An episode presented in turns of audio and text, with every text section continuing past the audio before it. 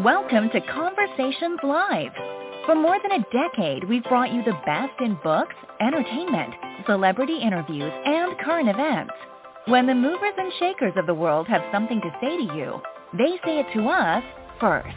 Here's your host, Cyrus Webb. Welcome back, everyone, to Conversations Live. I'm your host, Cyrus Webb. Glad you all could join us once again. For a radio audience tuning in at WYAD 94.1 FM and WYADonline.com, we're glad that you all can be with us. Also, those joining us through online affiliates around the world via our podcast. Glad you all could be with us as well.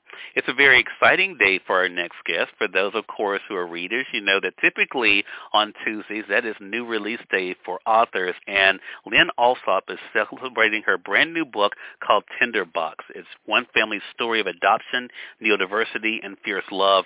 We're going to talk to Lynn not only about the writing of the book, but also what it's been like for her to share her journey with all of us. I think this is a story that a lot of people can relate to, and even though it deals with Lynn's own personal life and what she was able to experience with her family and learn, I think all of us can be able to learn something about ourselves as well as those that we love as well. If you guys are just not finding out about Tinderbox, so we'll let you guys know how to get your own copy of it. Lynn, thank you again for the time. Really do appreciate appreciate it. Absolutely. I'm so happy to be here, Cyrus. Thanks for having me. Hey, glad to do it. So this book is really, really powerful. I had a chance to get an advanced reader copy of it, Lynn, and so now here it is officially. The world can enjoy it. What has the experience been like for you? One, to have written this book, and now to be able to share it with the rest of us.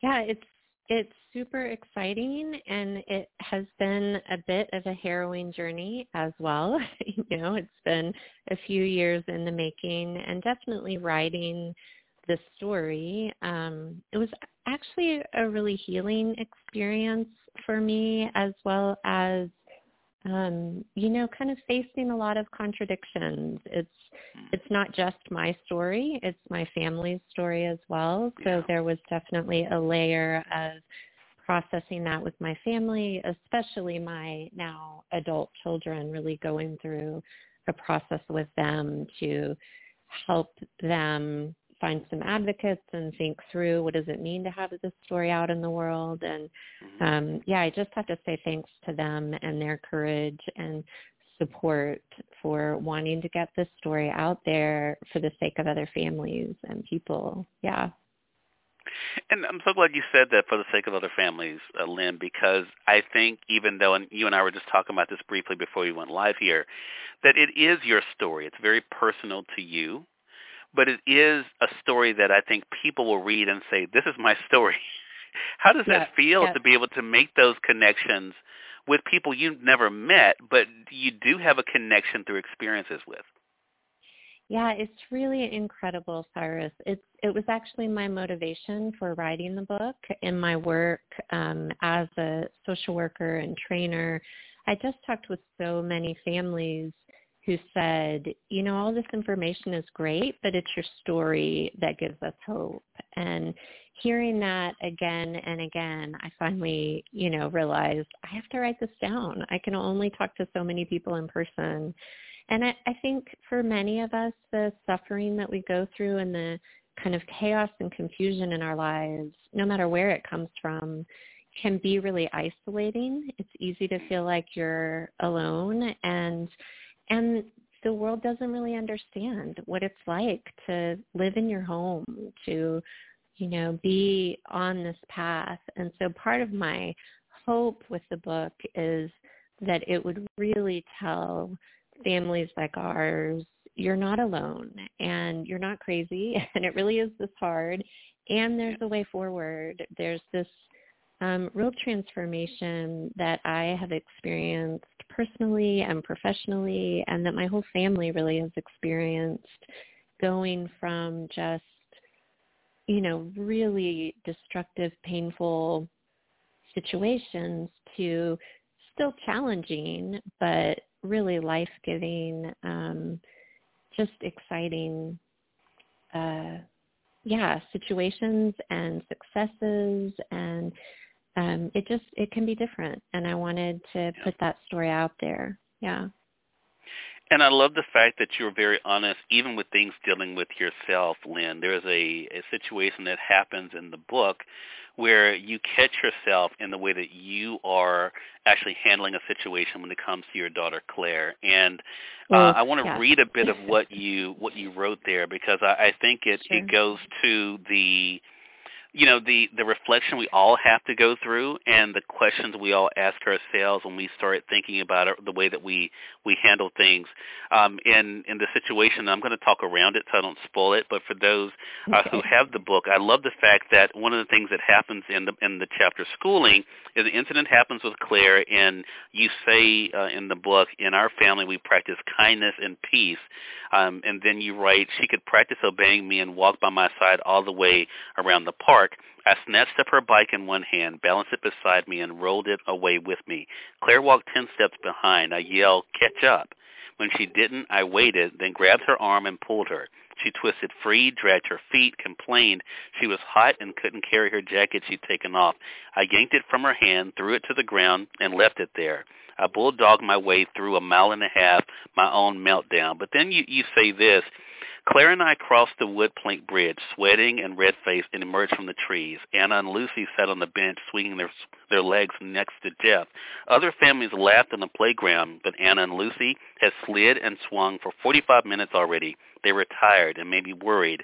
A question flashed through my mind. How did the volatility of our life shape them?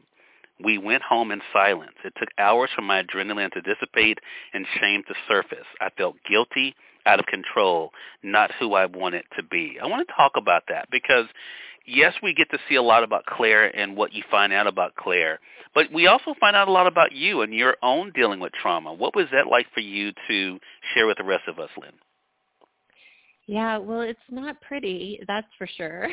you know, and that's a great example of it. Um, yeah, I I think that part of my journey was coming to terms with the fact that no matter how much work I did on myself, you know, really leaning into contemplative practices and being physically active and trying to eat good food, all the things, you know, mm-hmm. I just couldn't always show up the way that I wanted to, which is the human condition, right? It's true for all of us. Um, yeah and part of the gift um i mean i almost hate to talk about it that way because i don't mean to make it look you know shiny and happy but part of the transformation that happened was confronting why why do i get hijacked by my own emotions why do i get hijacked in these situations and then i'm not able to do what i want to do and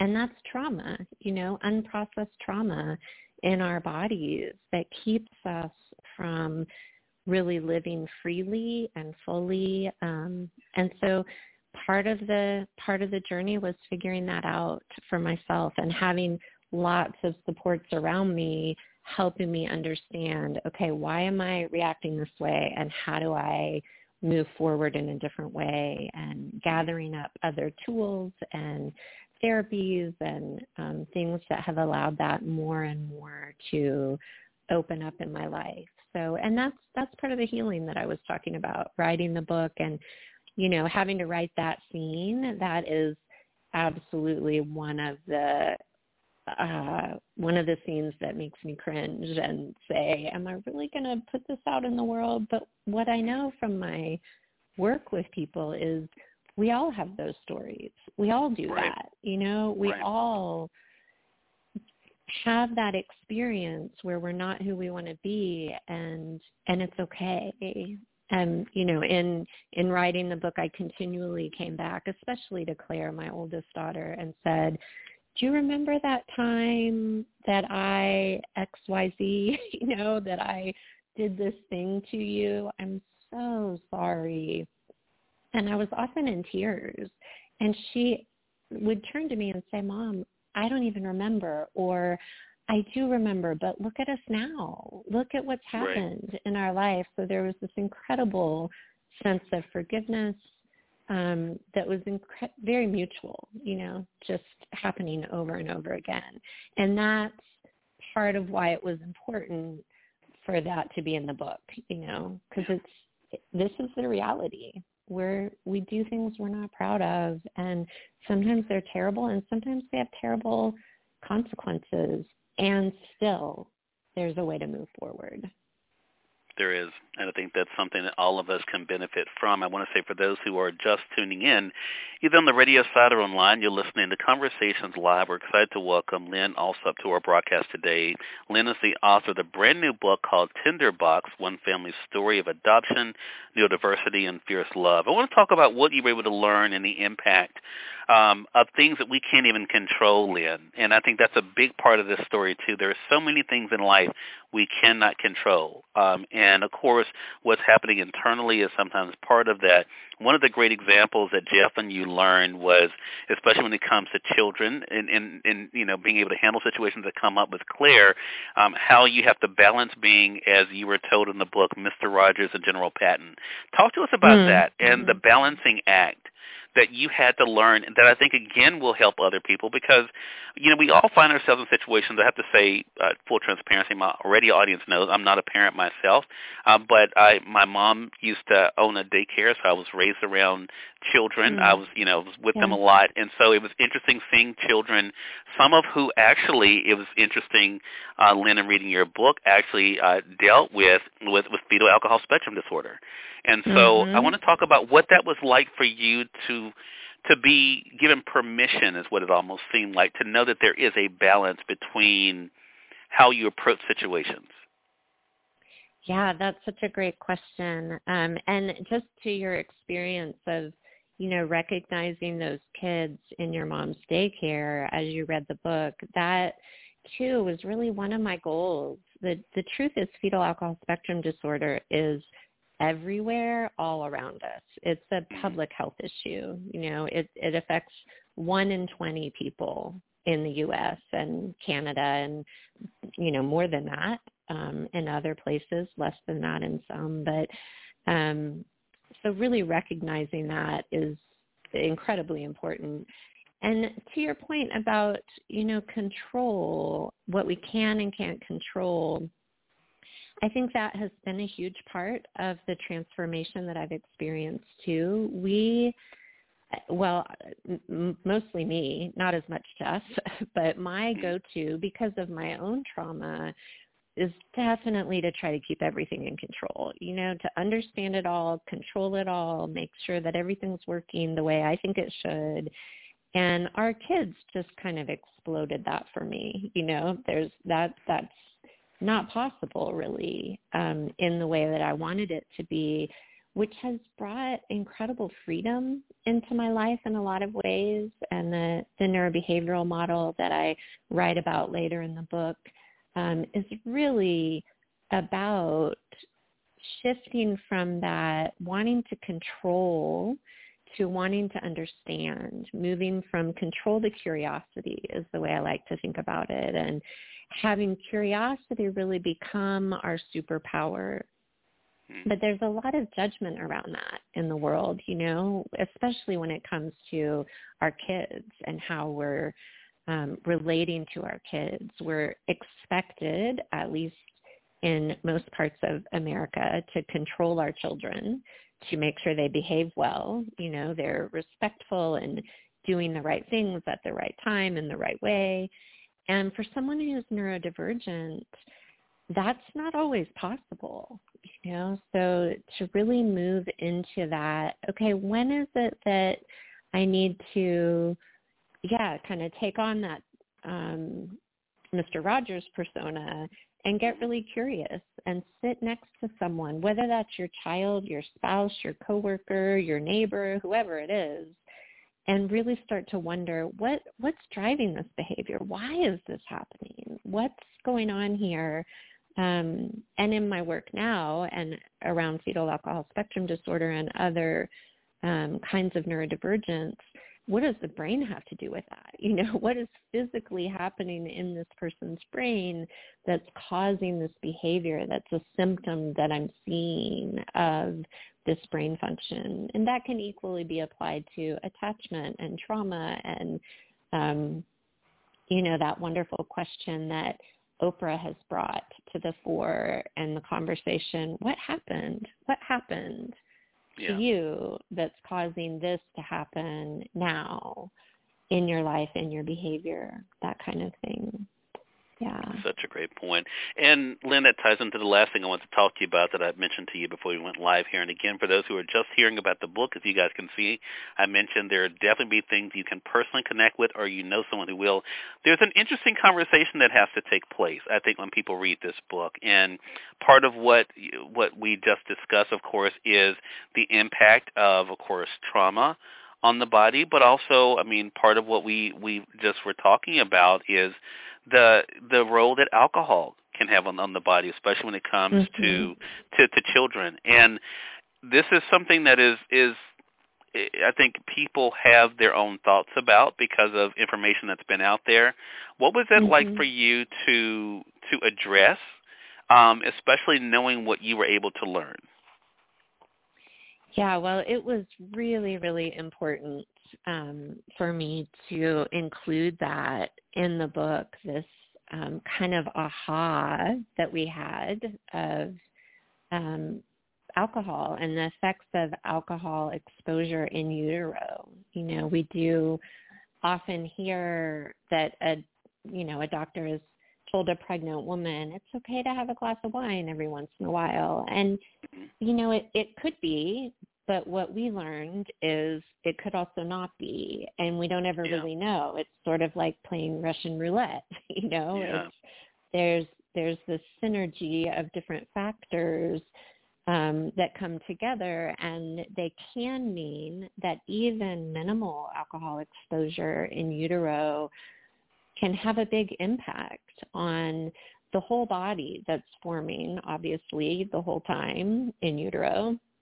Um, and what we know through research now is that the impacts of alcohol are actually much greater in terms of um, lifelong effects than even heroin or cocaine or other drugs that we tend to think of as, you know, absolutely I wouldn't be doing heroin while I was pregnant, but it's right. okay to have a few drinks while I'm pregnant and the research just doesn't back that up and and it's really a tragedy for many many families many many people in the world who have no idea that what happened was their brain was fundamentally changed or formed differently and that's actually the source of their neurodivergence the source of um, some wonderful strengths some great creativity that comes with neurodivergence sometimes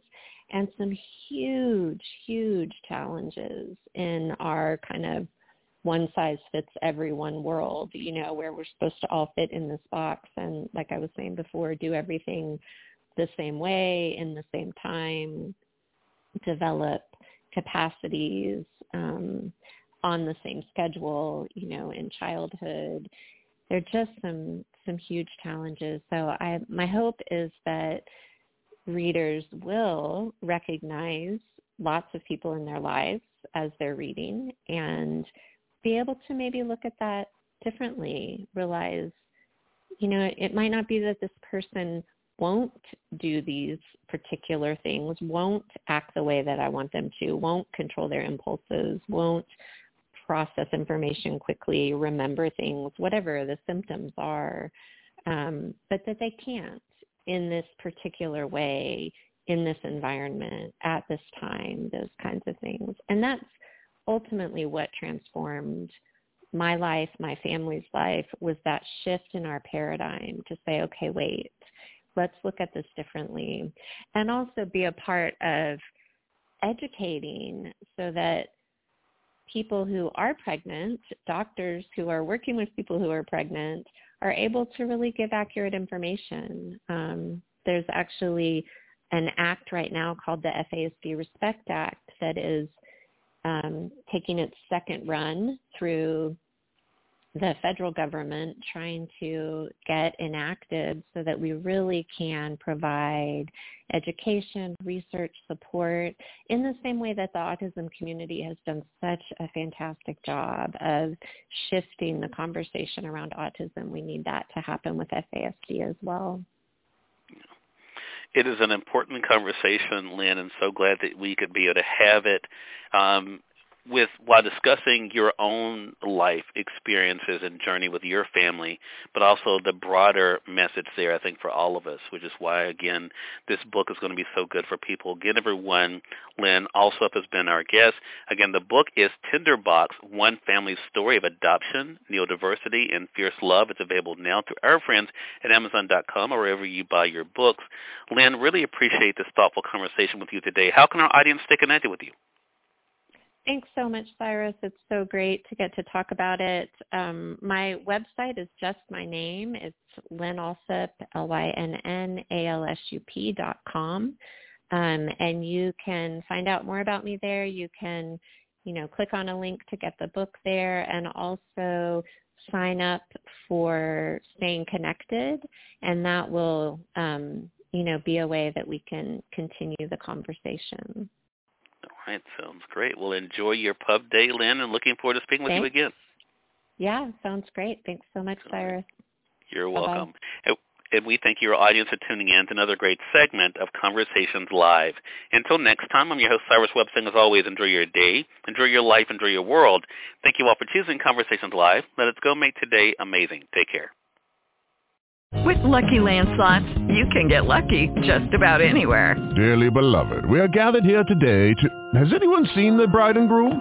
Sorry, sorry, we're here. We were getting lucky in the limo and we lost track of time. No, Lucky Land Casino, with cash prizes that add up quicker than a guest registry. In that case, I pronounce you lucky. Play for free at LuckyLandSlots.com. Daily bonuses are waiting. No purchase necessary. Void where prohibited by law. 18 plus. Terms and conditions apply. See website for details.